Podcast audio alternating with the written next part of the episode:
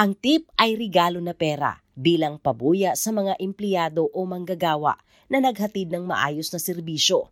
At ito ay ibinibigay sa pamamagitan ng cash, credit o debit card o kahit anong cashless payment system. Dito sa Australia, marami ang nalilito. Ang iba pa ay nagtatalo kapag pagbibigay ng tip o pabuya ang pinag-uusapan. Ayon kay BLD mula Australian Competition and Consumer Commission, nagsimula umano ang pagkalito ng mga Australians sa nasubaybayang paraan ng pagbibigay ng tip ng ibang bansa. Tipping is really a cultural issue. For example, in the United States, essentially it's mandatory. In a lot of places, if you go to a restaurant, they actually have on the bill gratuity. There's an expectation too that if you get a cab or something like that, that you pay a tip. In Australia, it's a different thing. Culturally, we've been more attuned to make tipping voluntary. Dito sa Australia, ang pagbibigay ng tip ay nakasalalay sa sariling desisyon ng isang individual. Dagdag ni Mr. D, ang pagbibigay ng pabuya ay isang tugon sa maayos na serbisyo na natanggap. It is voluntary. You don't have to tip, but that doesn't say tipping doesn't occur. In Australia, it's more an expression of being satisfied or expressing your appreciation with better customer service. For example, if you're in a restaurant and the waiter gives you excellent service and you think the meal's great, a lot of people tip to show their gratitude. I think it's got to be an expression from the individual consumer to the provider. If the provider is giving you more personalised service. Sa katunayan, marami ang nagsasabing hindi na kinakailangan na magbigay ng tip sa mga magagawa dito sa Australia. Naimpluwensyahan lang umano ang mga Australians sa kultura ng ibang bansa gaya ng US kung saan ibang-iba ang kondisyon ng pagtatrabaho bilang service staff.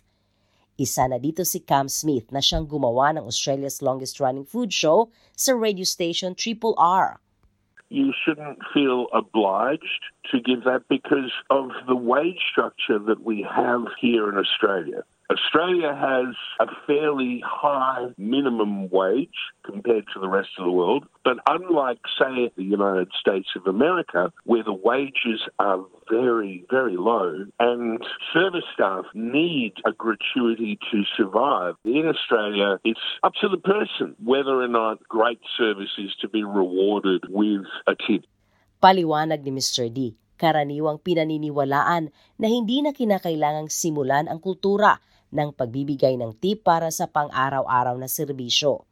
The thing about tipping in Australia is its expression of gratitude for service that goes beyond the ordinary service. And if their service is just ordinary, then it's a bit of a steal to ask for more. There's a saying here in Australia, you pay for what you get. But if someone goes that little bit further, that little bit extra, then a lot of people will reward them for that little bit extra. Samantala, kapag nakapagdesisyon na magbigay ng tip matapos kumain sa isang restaurant, maaaring mag-iwan ng pera sa lamesa bago lumabas o kaya ihulog sa tip jar na karaniwang nasa counter. Maaari din namang ang tip ay isama sa pagbayad gamit ang credit card. At inaasahang ibibigay ng may-ari ng restaurant na iyong kinainan ang tip para sa mga empleyado. Kaya ang tanong, kung magbibigay ng pabuya dahil sa nasihan sa ibinigay na serbisyo ng isang empleyado. Magkano naman ang ibibigay na tip? Ayon kay Smith, depende ito sa gusto ng customer o nagbibigay ng tip. Subalit may mga alituntunin sa pagbibigay ng tip na dapat tandaan.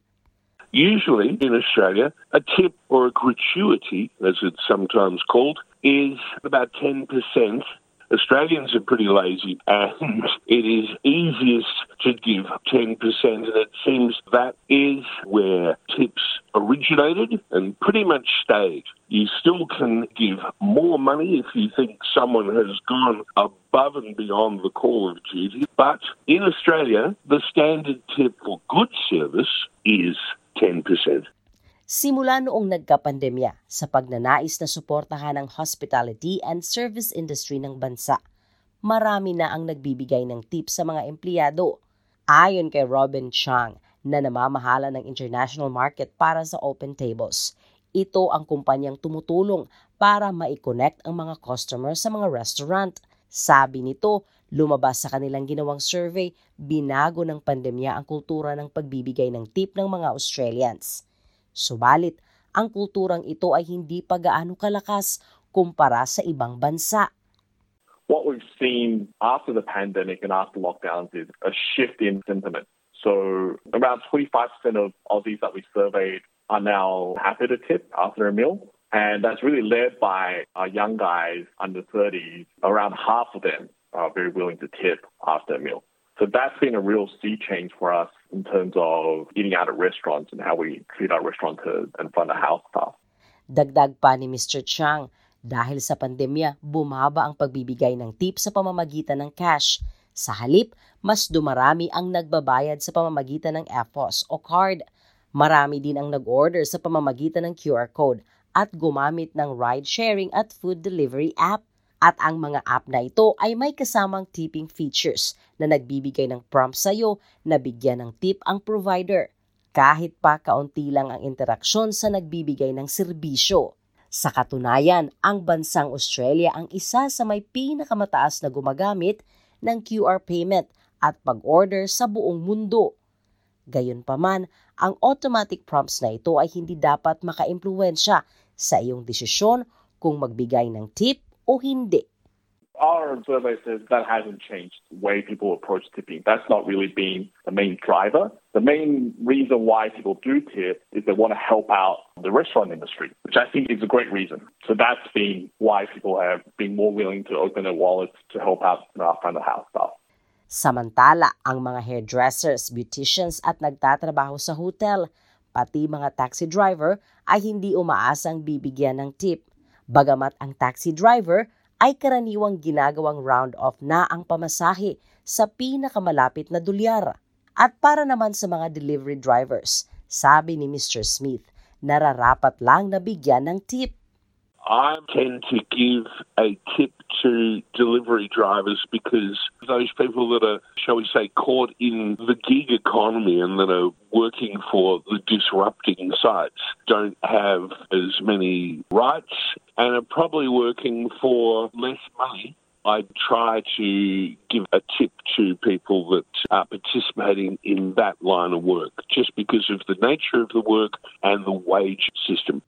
Payo naman ni Mr. Chang kung ang pakay mo ay suportahan ang mga nagtatrabaho sa hospitality industry. Kaya ka nagbibigay ng tip o pabuya. Sabi nito, huwag maging maramot, itodo na ang pagbibigay. Dahil sa totoo lang, ang simpleng hakbang na ito ay may malaking magagawa sa kani-kanilang buhay. Generally, we pay a delivery fee, but restaurants also pay quite a hefty fee for delivery. They come at a cost. So if you want to help out restaurants even more, better to go get takeout. Restaurants make more on takeout than they do on delivery. And I think best of all is to go dine in at the restaurant. Bagamat magkaiba ang opinyon at paniniwala ng marami sa usaping ito, pinakamahalaga pa rin isaisip na dito sa Australia, ang pagbibigay ng tip o pabuya ay nakasalalay sa sarili mong desisyon. Ang ulat na ito ay binuo ni Melissa Compagnoni na isinalin sa ating wika. Ako si Sheila Joy Labrador para sa SBS Filipino.